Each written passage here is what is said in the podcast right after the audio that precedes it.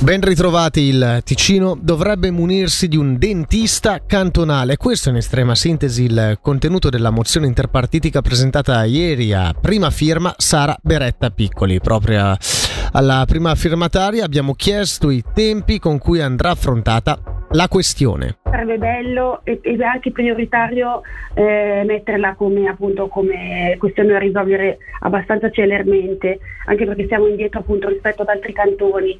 Eh, è chiaro che le priorità non saranno queste, quindi io vedo probabilmente, conoscendo i tempi della politica, che la questione andrà, andrà a, a lungo termine quindi a mio, a mio malgrado dico comunque io faccio questo tentativo con, con dei colleghi che, con cui ho condiviso appunto questa, questa, mozione credendoci che comunque è una figura importante. Cioè ci sono mm, secondo me che nella vita ci sono delle questioni prioritarie e delle questioni meno prioritarie. La salute non, non deve essere una questione in, da mettere in secondo piano quindi dovrebbe essere affrontata appunto il prima possibile il Consiglio di Stato ha formulato alcune osservazioni di carattere piuttosto critico sulla consultazione avviata da Berna sull'iniziativa sulle cure infermieristiche approvata dal popolo nel 2021 e la cui prima tappa è stata sottoposta lo scorso mese di agosto al governo ticinese. Per i dettagli Alessia Bergamaschi.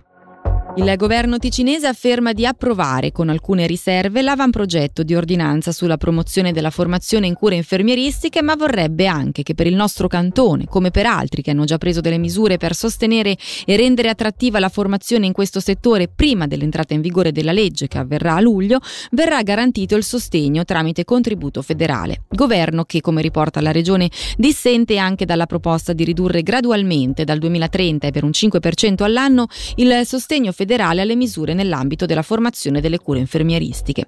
Perplessità vengono sollevate anche sugli adeguamenti delle modifiche dell'ordinanza sull'assicurazione malattie, colpevoli, citiamo, di non raggiungere l'obiettivo, ovvero la valorizzazione di personale curante altamente qualificato e raro, creando scompensi dal profilo della copertura del fabbisogno di cure della popolazione.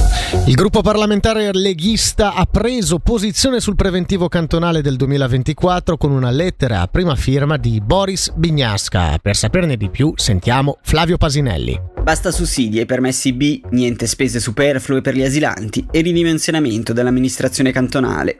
Sono questi, in estrema sintesi, tre punti cruciali per il gruppo parlamentare della Lega al fine di approvare il preventivo cantonale del 2024. Nello specifico, il gruppo guidato da Boris Bignasca afferma di non accettare tagli indiscriminati dei sussidi e le cassemanati per le famiglie ticinesi.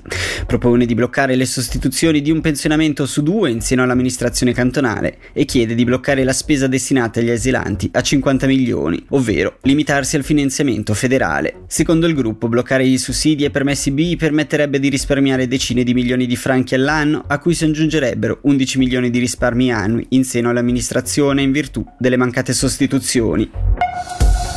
Moreno Colombo ha ufficialmente cambiato casacca dopo l'esclusione dalle liste del PLR per le comunali di aprile a Morbio Inferiore.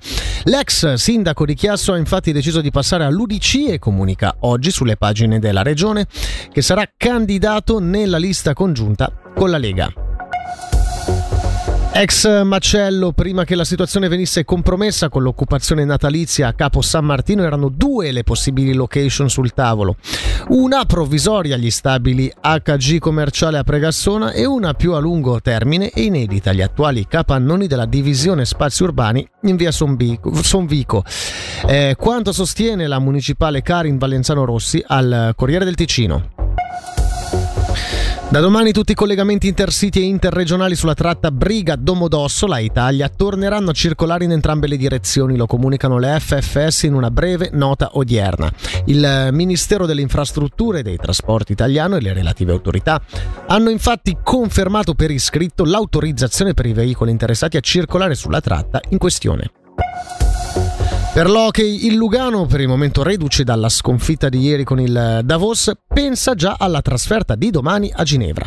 I bianconeri sono infatti tornati dalla trasferta grigionese con eh, due reti subite contro una. Sentiamo quindi l'attaccante Calvin Turkauf. Loro hanno vin- vinciato il Spengler, noi abbiamo fatto una pausa, ma alla fine la squadra ha giocato molto buono. Peccato no, non abbiamo preso uno o due punti. Dobbiamo prendere cosa abbiamo fatto bene e prepariamo per, per domani.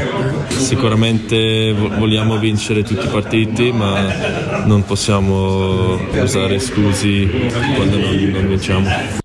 E ieri si sono svolti anche i quarti di finale dei mondiali under 20 dove la nazionale elvetica ha salutato il torneo perdendo ai supplementari contro la Svezia, padrona di casa. Abbiamo sentito a caldo il difensore nazionale e leventinese Simone Terraneo. Fa, fa, molto male, sono quelle partite che ti lasciano un vuoto, ti lasciano senza parole perché loro erano veramente una, una squadra forte con 11.000 spettatori a loro favore.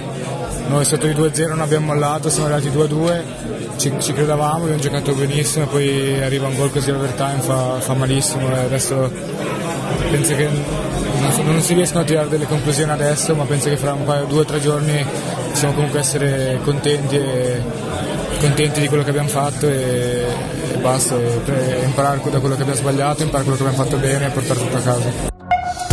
Per la meteo oggi abbastanza soleggiato con temperature massime attorno ai 10 gradi.